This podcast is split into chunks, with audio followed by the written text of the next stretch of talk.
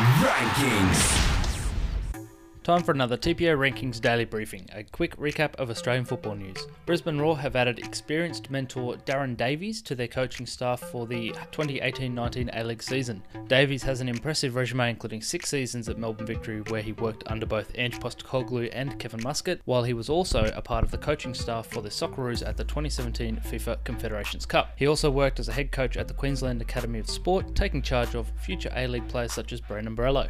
Sydney FC midfielder Paulo Retre has renewed his contract with the club and extended it for a further year. It will take him to the end of the 2019-20 season. I'd prefer not to talk about the fast that is Usain Bolt in the A-League, but it's a slow news day so here we go. Usain Bolt admits that there will be nerves as he takes the first step of his fledgling professional football career by running out as a Central Coast Mariners player on Friday. Central Coast Mariners is planning a Bolt Day in a Big Bash style extravaganza on Friday night in their training game. There'll be fireworks, dances, a DJ, a cannon, cannon, $50 family tickets, distribution of Bolt masks, and Bolt may even be mic'd up. And don't forget that the FFA Cup round of 16 continues on Wednesday night with four more games. All of the games will be streamed live through the My Football app, and my pick for game of the round is Adelaide Comets versus Heidelberg United. That's all the news for today. We'll be back with all of the FFA Cup wrap up tomorrow.